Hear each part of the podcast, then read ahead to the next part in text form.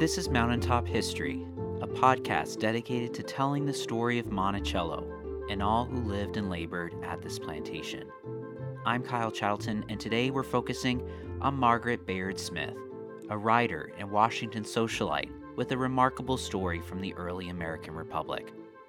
In many ways, Margaret Bayard Smith's life marked the contours and boundaries of what scholars call Republican motherhood.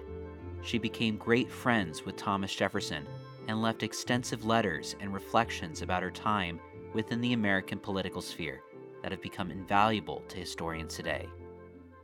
To discuss her story, I met with Dana Kelly of the Thomas Jefferson Foundation. Yeah, so so Dana, let's just get things started. So, um, you know, I asked you a few weeks ago um, if you could um, help us explore uh, with our listeners Margaret Bayard Smith. She's a super interesting figure in American history, early American history, um, and uh, she she of course is very uh, influential in the Washington D.C. political scene. Uh, she's a biographer, but if you could just, you know, paint a picture of, you know, who is Margaret Bayard Smith? Yes, and of course she becomes a great fan of Thomas Jefferson Absolutely. when she meets That's him. That's the real reason why Yeah. we're talking about her. But she was a well-known writer for her time. Um, she wrote a couple novels. She wrote children's stories. Uh, she wrote a diary and hundreds and hundreds of letters. And the reason we know so much about her is about 60 years after she died, her grandson gave her letters to this um, gentleman, Gaillard Hunt, who edited them, collected them, and had them published in this book called The First 40 Years of Washington Society.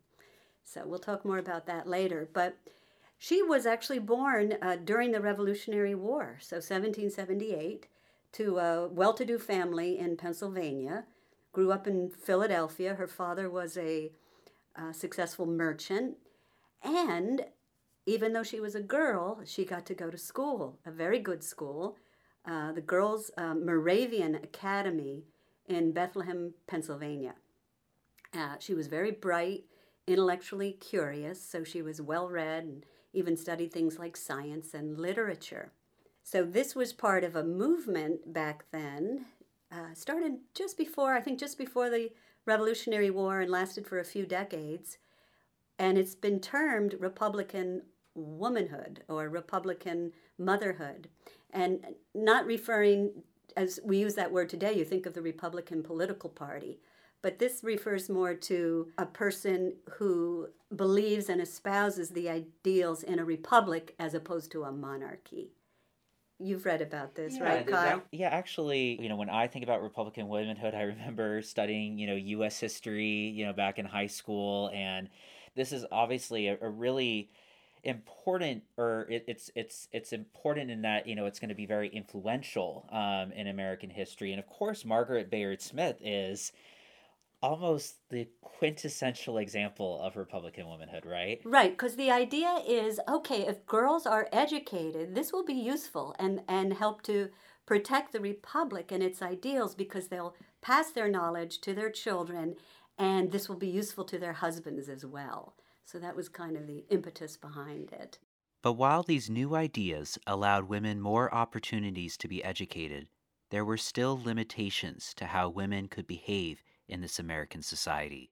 Yeah, and also, you know, one of the things I think is is really interesting, you know, when we're talking about uh, gender roles as specifically as they relate to women, um, it's definitely in flux, right, in this period, right? Because prior to this idea of Republican womanhood, I'm, I'm being a, a little kind of gross and kind of in my generalization, but basically the idea is that women you you the men need to be watching over them and and and they they might veer off in a different path and they They're immoral. They're- immoral, Yes, kind of like that. yeah. exactly but then all of a sudden this weird moment happens where it's the the women who will help steer them towards to, towards the shore and that they will be kind of the moral compass uh, in the country right Right, right.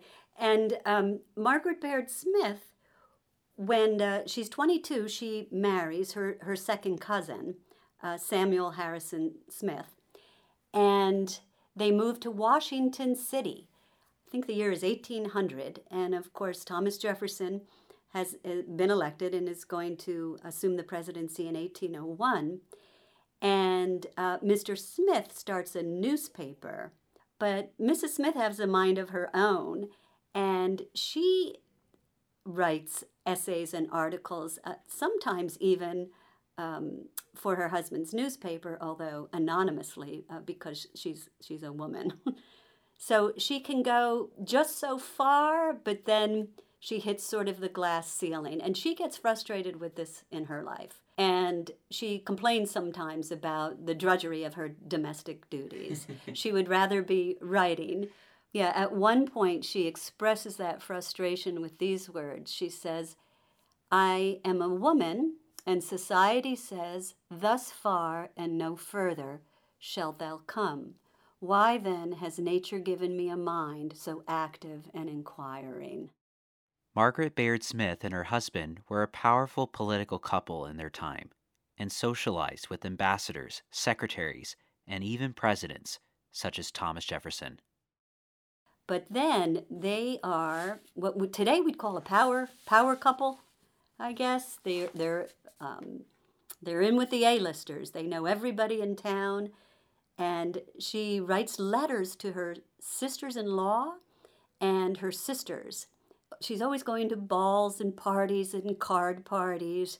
I mean, this is all more back then in the mornings women paid calls to one another and had teas and then in the evening she tells she writes to her sister this she sums up what they've done in the last week couple weeks since my last letter, we have been at a large and splendid ball at Mr. Robert Smith's, a dining party at Madame Pichon's, a card party at Mrs. Gallatin's, at Mr. Beckley's and at Mr. Van Ness's, and um, and then uh, a card party at the City Assembly. So she's talking about um, the Secretary of the Navy, the wife of the French ambassador, um, let's see, uh, uh, Van Ness is another congressman. She also goes on talking about Mrs. Anthony Merry, the wife of the British ambassador. And this is like in, in, in one week's time. There's a really nice story when she first meets Thomas Jefferson. Uh-huh. Now, what her family and the she comes from a Federalist family. That's one of the twists in the story. Um, and the way they talked about Jefferson, she'd always heard as a, a child, you know, um, they he refers to them as she says that violent Democrat, that vulgar demagogue, the bold atheist and profligate man. Is is this the man I have heard so much about? So she hadn't met him. Her husband was friends with him because they had been in the American Philosophical Society together. And her husband's a Democratic Republican. But one day she's at her new house in Washington, and a gentleman uh, knocks on the door and is ushered into the parlor. Her husband's not home yet. So she ends up sitting down and talking to this man for a long time, and they have a fabulous time. And he's so interested in her and so polite and so dignified, very soft voice, very mild mannered. She is completely smitten with this stranger. And her husband comes home and introduces her. And of course, it's Thomas Jefferson. So everything her family had ever told her is, you know, out, out of her head after that. And she and Thomas Jefferson were lifelong friends. They really had a great um, admir- you know, respect and fondness for one another. And eventually, you know who she gets to know really well? Thomas Jefferson's oldest daughter, Martha Jefferson Randolph, because Jefferson's a widower. It's often his oldest daughter and her children, and I don't know, not often, but occasionally, they join him at the, at the president's house. And she and Margaret Bayard Smith become fast friends, really, for the rest of their lives. Margaret Bayard Smith became such great friends with Jefferson that she visited him and his family at Monticello. Her visits and subsequent recollections have become invaluable insights into life at Jefferson's Monticello.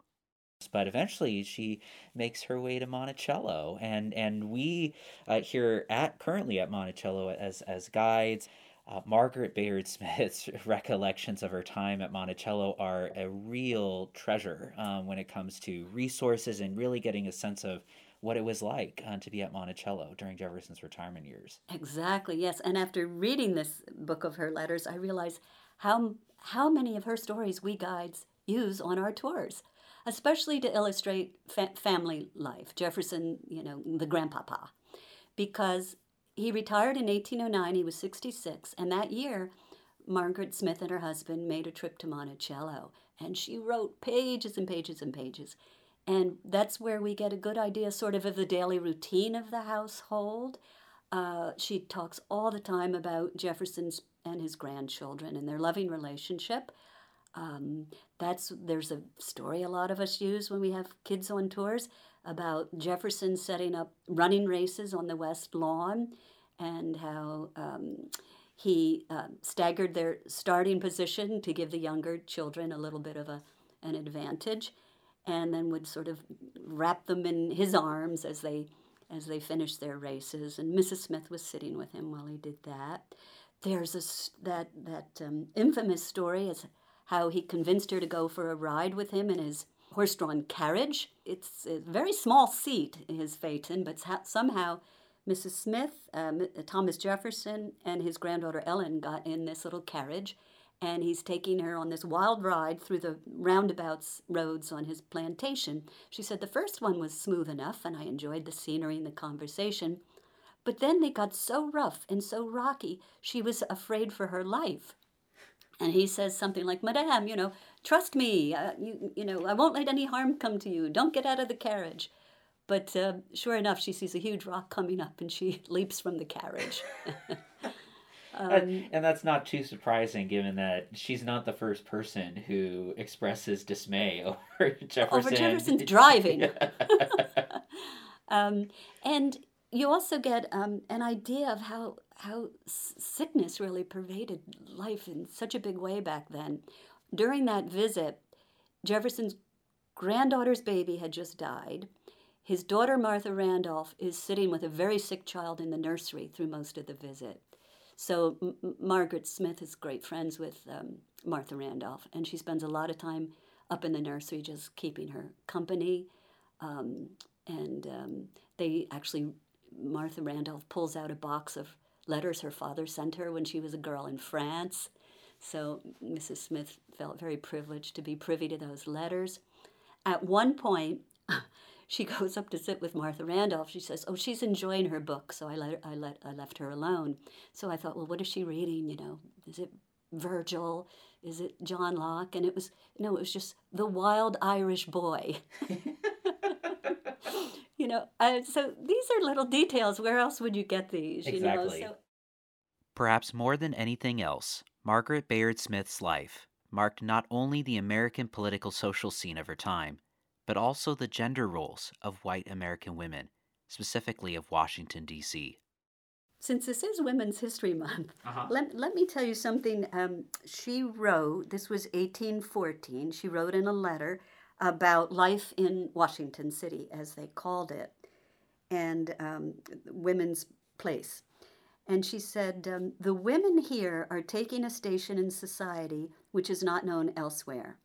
On every public occasion, a launch, an oration, an inauguration, in the court, in the representative hall, as well as drawing rooms, they are treated with marked distinction. I think the manners here different from other those in other places. At our drawing room, at our parties, few ladies ever sit. Our rooms are always so crowded that few more could find a place in the rooms. The consequence is the ladies and gentlemen stand and walk about the rooms in mingled groups, which certainly produces more ease, freedom, and equality than if these rooms than in these rooms where the ladies sit and wait for the gentlemen to approach to converse. So it's almost like there was a different etiquette in the capital city um, because the women and men are mingling more and talk, talking um, on equal levels. And that's I like that. And it sounds like that's like the perfect environment for Margaret Bayard Smith, right? Perfect environment for her.